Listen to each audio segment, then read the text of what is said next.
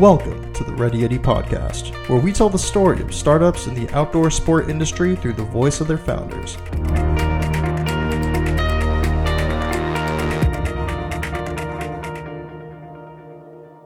What's going on, guys? Before we get into today's podcast episode, I wanted to give you a quick update on the Ready Eddie membership program. To this point, we've grown to have thousands of products from up and coming startups and small businesses in the outdoor travel and lifestyle space on the platform. You can save up to 50% off all of these products anything from skis to jackets to food bars to supplements. Anything you could think of to support your outdoor activities is on the platform from small up and coming brands. It's a great opportunity to support small businesses while also discovering brands that you've never heard of. You can show off the new gear to your friends and also save a ton while doing it. If you're interested in checking it out, head over to readyeddie.com slash members to get your first month free. What is going on, Ready Eddie podcast listeners? Josh Salvo here, your host. On today's episode, I'm sitting down with one of the, the co founders of Duer, Gary Lenett. Gary, thanks so much for taking the time to chat with me. Oh, my pleasure. Okay, so for the listener who may not be familiar with Duer, how would you best describe uh, your brand to them? Well, you, in a soundbite, I'd say we make the best pants in the world, um, and that's what we have up on the windows of our storefronts. And uh, um, to drill down a little bit deeper, the reason we make the best pants in the world is because we've we've got this unusual combination of fashion and technical that we put together in pants that usually blows people away. Okay, so tell me a little bit more about that. Um, like, who is the perfect kind of person for these uh, these pants, and what really like makes them so great? Yeah, I don't. I don't usually like talking so much in terms of demographics for sure. Maybe psychographics. I mean, what we did is we took.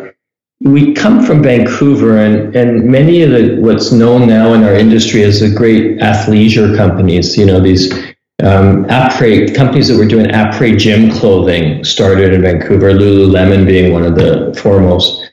And what we did is we really flipped après gym on its head because I wasn't really interested in wearing après gym. Um, I'm a fashion guy. I won't wear a nylon or synthetic rich pant and try to dress it up. And what we do at Duer is we try to provide clothing where we put technical into fashion to allow you to do anything that you could possibly do in a day without changing your clothes. So, uh, uh as a fashion guy with my background, I'm not really going to, I have no problem wearing a highly technical pant that's synthetic rich on a long bike ride on the weekend, but I'm not going to try to wear it on a weekday when I might have an important meeting. And so, what we did is instead of taking après gym, which is going to be synthetic rich, what we did is we said, let's take regular clothing, jeans and pants and things that people wear every day and put technical into them. So they're really disguised. That's really interesting. So give me a little bit of background um, of yourself. How, how did you get into fashion and sort of develop the expertise and the idea of starting Duer?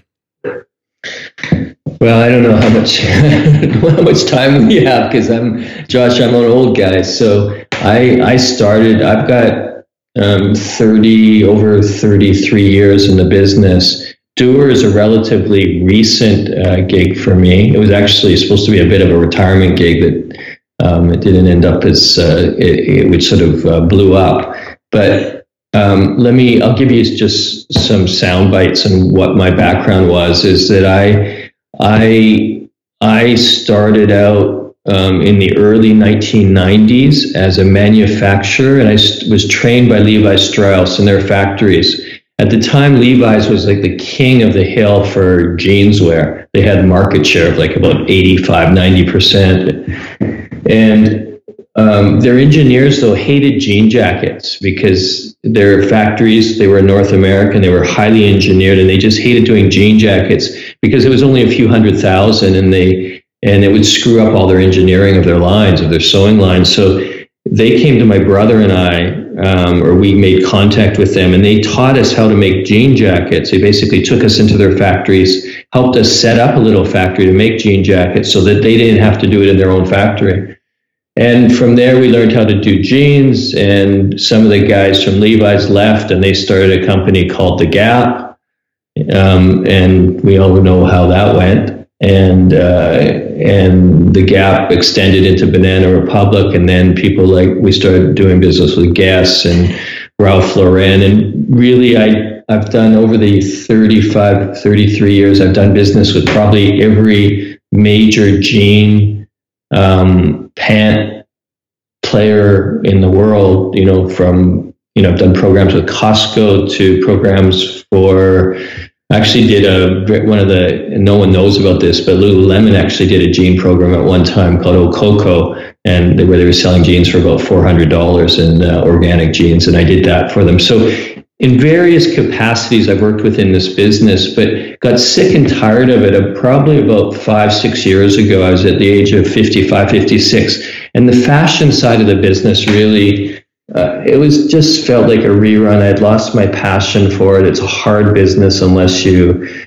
um, unless you had a passion for it. And I was, I was actually winding it down and was going to, I told my wife and children and that I was, uh, we were downsizing our lifestyle. I was giving up my car. I just wanted to get, um, you know, I was, I wanted to get out of the rat race. It sounds very cliche, but I wanted to get out. Had enough. Certainly, I'd had enough of doing what I was doing with big fashion players in the industry, and so I gave up my car as one of the first um, aspects of doing that. I started riding my bike everywhere. I became an urban commuter. To this day, I don't own a car, and if I had an important meeting and I still wanted to ride my bike, I couldn't find anything that I would wear. And that's really where the origins of Duer came from because I wanted to just live very simply. I wanted to ride my bike to work. Um, I, and I didn't want to, my commute's long, but it's not, I don't want to change my clothes. I'm not going to wear spandex. I just want to be able to, you know, go to work, maybe go for, um, you know, I might meet, meet my wife for a nice uh, dinner at night, be able to wear the same clothes. So have them work for me in a very simple way. And, and that's where the genesis of the idea came from.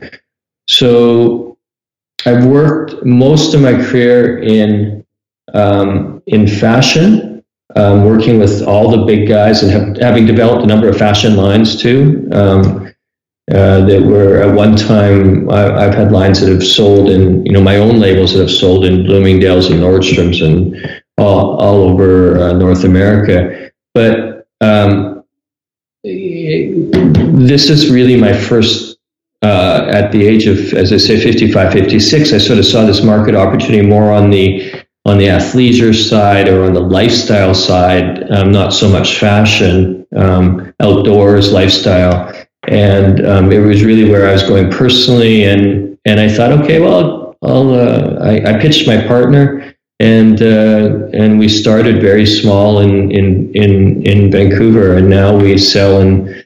Know, 52 different countries, and it um, certainly a lot larger than I thought. Um, I'm working harder than I ever I have in my life, but really, really enjoying it. So, so much for the retirement gig, um, and uh, just lots of lots of learning for me. I, I don't consider myself an expert in either the outdoor or the technical industry, as I say, but I think um, it was the right thing for the right reasons at the right time.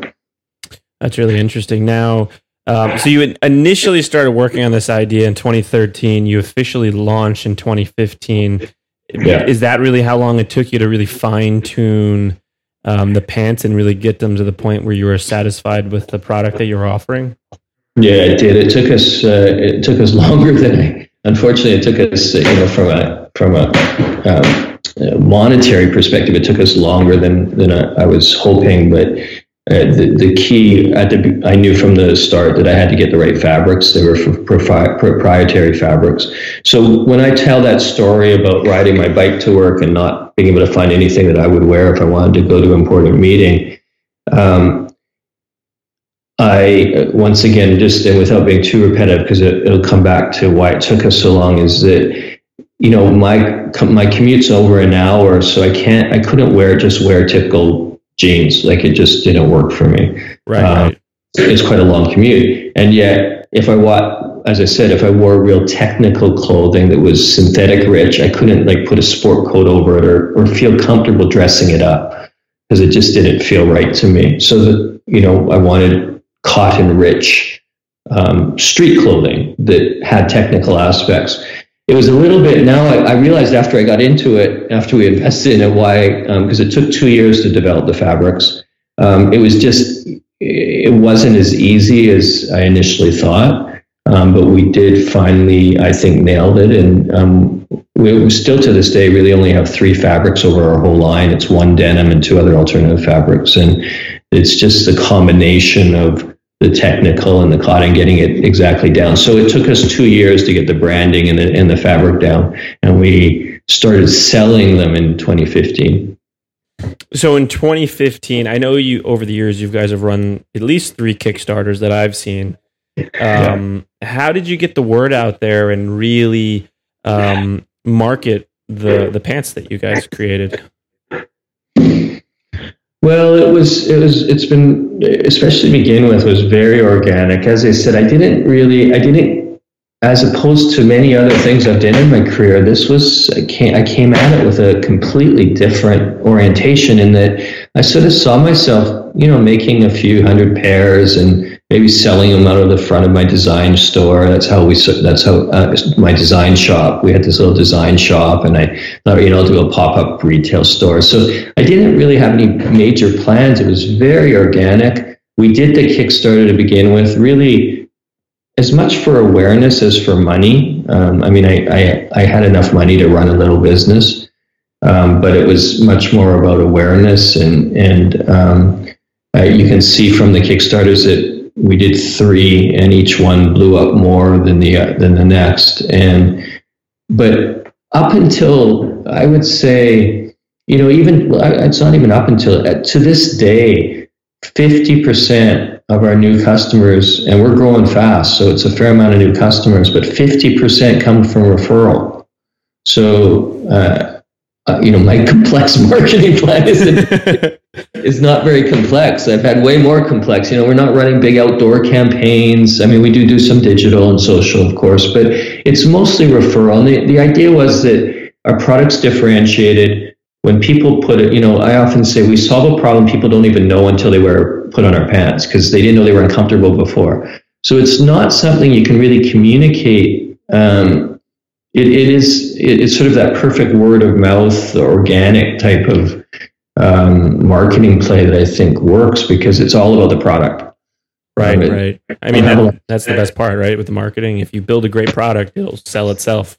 I mean, typically people will put on our pants, they come out of the changing room, and they'll go, "Wow, these feel different and they might even not even understand because they're so stretchy they might not even be all that comfortable with them. It's a you know a guy maybe he's worn the same jeans he's worn since he graduated from high school. Um, the same kind of jeans not the same jeans but the same you know he went in and bought his first pair after high school and then he just continued buying the same pair. And he'll come on and he'll put on our jeans and it'll feel different. I'll usually say to him just wear them for a day and come back and tell me what you think and he'll come back uh, and then he just starts talking to people. Oh my god you should feel these jeans. You should see how comfortable they are. And then and that's and that's really our marketing um, for the most part i love that. And uh, obviously you've, ex- you've expanded uh, to offering quite a few different types of pants and shorts.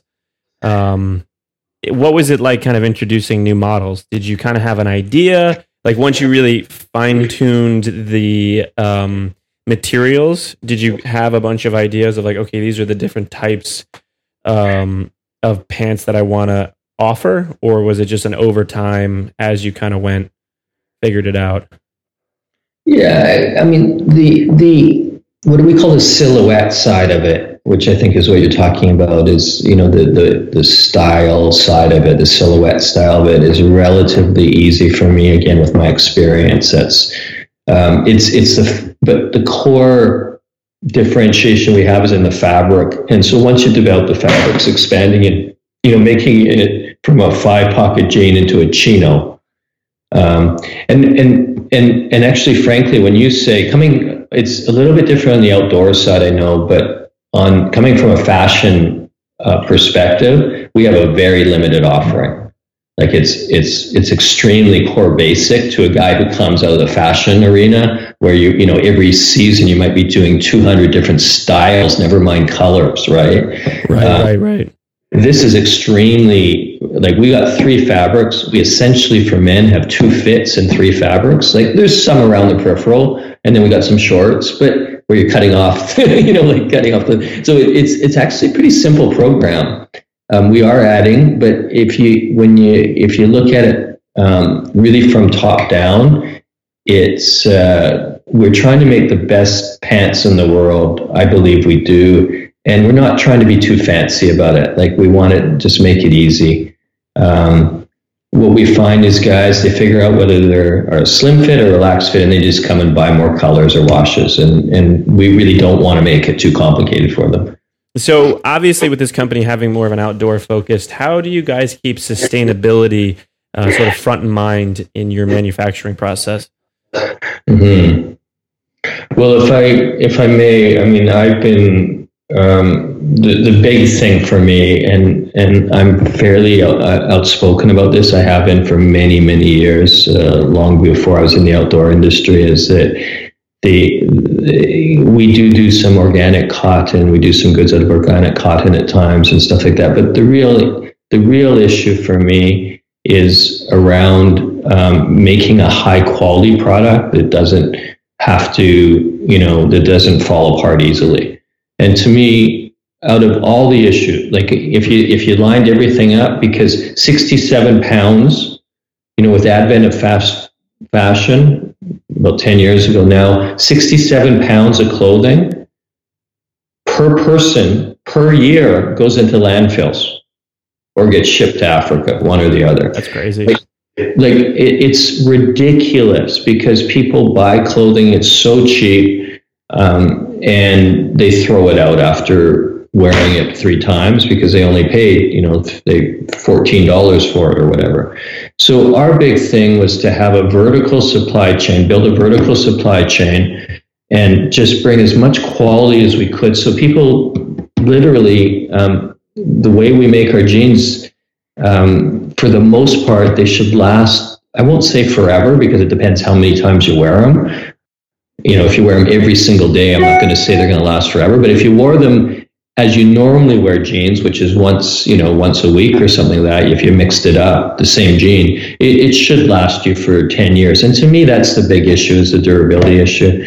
The, the other big issue um, for us was in setting up a, a, vertical supply chain is that when you're, so when I, I have a partner who I went to and when I conceived of this idea, and he actually started a factory that only does our product.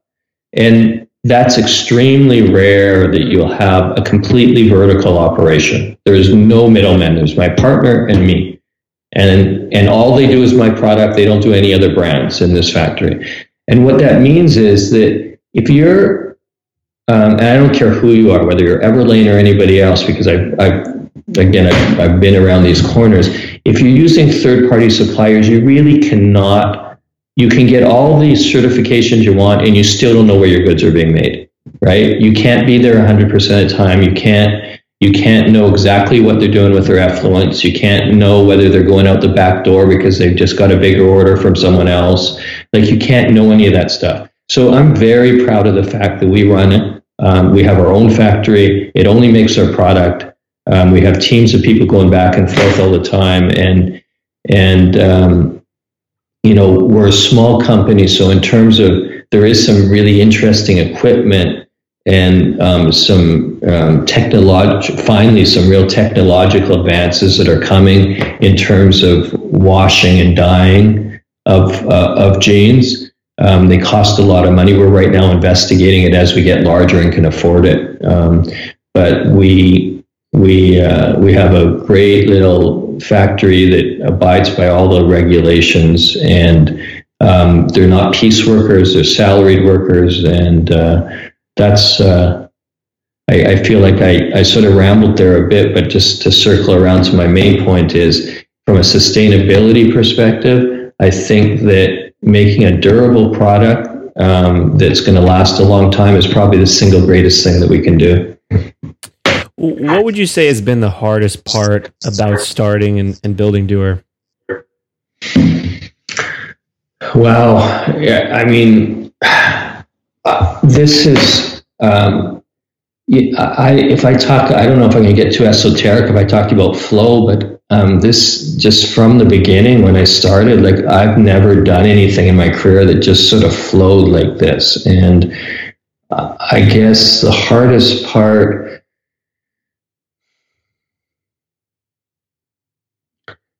You know, I think the hardest part for me is I I told you that my I was initially not really all that it wasn't that I was ambitious, but I, I had this mindset that I was 56 years old, and it was a very different mindset than when I was 36.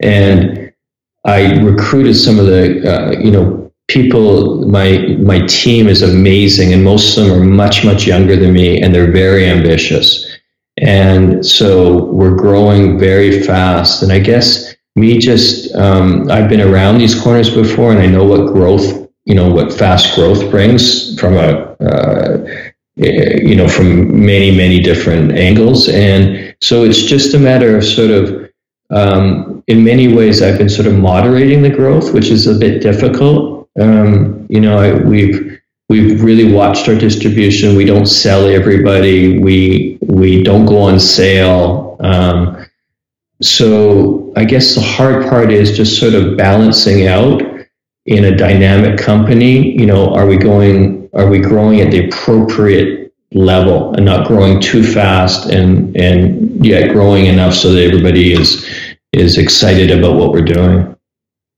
I totally get that. I think um, it's a really smart way to do things, and like you said, you're building something that um, creates an awesome product that is valuable, and your and your customers clearly um, pr- uh, show proof of that. Since most of your a good portion of your sales come from referrals, um, I want to ask you what advice you would give to someone uh, that was looking to start a business, whether it was in the apparel industry, outdoor industry, or just the business in general. Yeah, good question. Uh, well, you know, again, without being trite, uh, my first thing is, you know, you got to, uh, you really have to go deep inside yourself and understand what your risk uh, threshold is because you don't want to be become an entrepreneur unless you are willing to fail.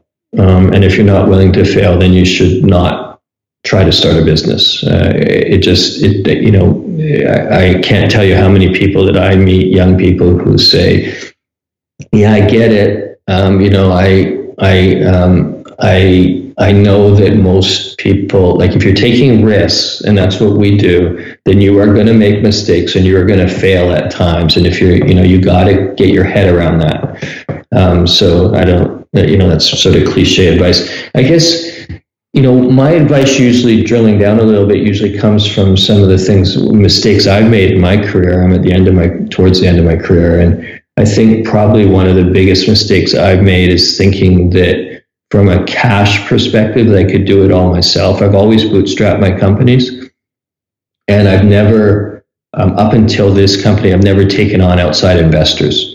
And I think that was a mistake. I think I was too worried about how much of the pie I owned rather than how big the pie was, if you know what I mean. So, right you know, if you think about, uh, I got this advice a long time ago from the uh, founder and chairman of Costco, and he said to me, um, I didn't listen to him at the time, I wish I had, but he said, Gary, he said, I, I own less than 2% of Costco, and I'm worth billions.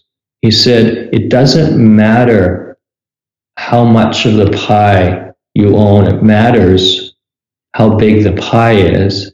He said, because if you're managing the company correctly, if you're doing a good job, then it does, then it doesn't matter if you own 100% or 2% if you're doing a good job, right? You're, you're, doing a good job.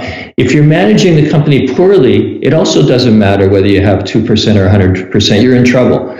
So that I, I, think that was good advice. It doesn't mean that you have to blow everything up like Costco, but I think understanding that if you can get money to help you complement your skills. Um, uh, you know, so you can hire people or maybe bringing in strategic partners. I, I think that's a, a, good thing. So I, I only own, um, you know, I, I own, uh, although I am the largest single shareholder, um, all of um, all of my senior employees own shares in the company, and um, I have a supply chain partner own shares, and I have investors, and so I own um, I own less than 50% of this, but it's growing fast and I've never had more fun in my life. And I'm, I, I just think that was a big mistake of mine, not understanding that before, you know, that I had to, I had to have total control. I think it was fear. I thought, I thought, you know, maybe insecurity. I didn't know, you know, if you don't have control, maybe if I, I'm going to get fired if I don't do things right. But, you know, again, going back to the advice, it doesn't matter if you, if you got 100% control and you're mismanaging the company, you're in trouble. It doesn't, you know, the company's in trouble. So I, I, I think that if I had to pick one piece of advice, that's something that was told to me that I didn't hear at the time. Does that make sense? Oh yeah, totally. I, uh, the, what was ringing in my head, I don't even know where I heard this, but it's better to own 50% of something than 100% of nothing. yeah. Right. And, it's, and it, especially if you can make it really something that's special. Right. Um, so, um, that that often is complex. I mean, you know, building a global brand is not it's not for the faint of heart. It's not an easy thing. If it was easy, everybody would do it. And I think it just makes sense if you got an idea to bring in comp- people with complementary skills and money to help you do it. Um, it's it's still it. I can tell you the other thing, and again, I keep seem to keep talking about my age, but because which is a bit ironic because I feel better than I have in my probably in my whole life physically. But the thing is that when I started in business, it was way more easier. It was less complex. You did need less money. I, I, I just think it's it's much harder for young people today. So take the help if you can get it. And even if you don't need the money, there's nothing wrong with ha- needing a you know having a bit of a war chest um, because things invariably don't you know go as you you all, you you expect. So uh, that would be maybe my singular tip. I mean, I, I have learned, uh, you know, almost everything I've learned is by mistake, so I could keep going, but uh, that would be would be my major tip. No, I like it. I think that's really good advice. Um, so I want to ask you where where do you see Duer in the next year, five years, ten years down the road? Well, we we again this little retirement gig. Uh, we got a very very ambitious uh, what I call BHAG, uh, you know, big audacious hairy goal, BHAG. Um, we we're doubling in size every year. We have been in the last three years, and the current trajectory, you know, we're looking to, um, you know, probably. Um, uh, you know, uh, go public in about three or four years um, at a at a uh, you know the the number that we talk about is at a billion dollar valuation, and not that the valuation is that important, but it really reflects that we would be a global leader in what we do. Um, we we talk about this primarily because of what I was saying before is that we have we sort of sell core basics. We have a vertical supply chain. So we feel that we got this sort of differentiator, both in product and supply chain, that can just um, catapult us. Um, and we'll see if we can keep this growth uh, pace up. As I say, at, at times I, I have to pull it back a bit. The demand seems to be there, but I have to make, you know, I'm quite cautious that we have the infrastructure that we can serve all our customers and not grow too fast, but uh, very, we have very ambitious plans. We're um, we're very strong in Europe. Um, we're moving into Southeast, um, into Asia, and um, and of course North America is our biggest market, and we're um, going like gangbusters. We're going to open stores next year in in uh, Santa Monica, uh, Venice area in LA, um, Denver, and New York so we have a retail expansion plan. And then we're um, secondary stores, because um, these are, um, we're probably not going to have a lot of stores in North America, but we will have select stores in other places. We're looking also at Berlin, Tokyo, and uh, we see it as the way for us to really project our brand. I'm not sure if you know, but our stores are not st- really stores. They're sort of we call them they're they're denim playgrounds. So we build out full in indoor indoor playgrounds within the store, so you can play in the product.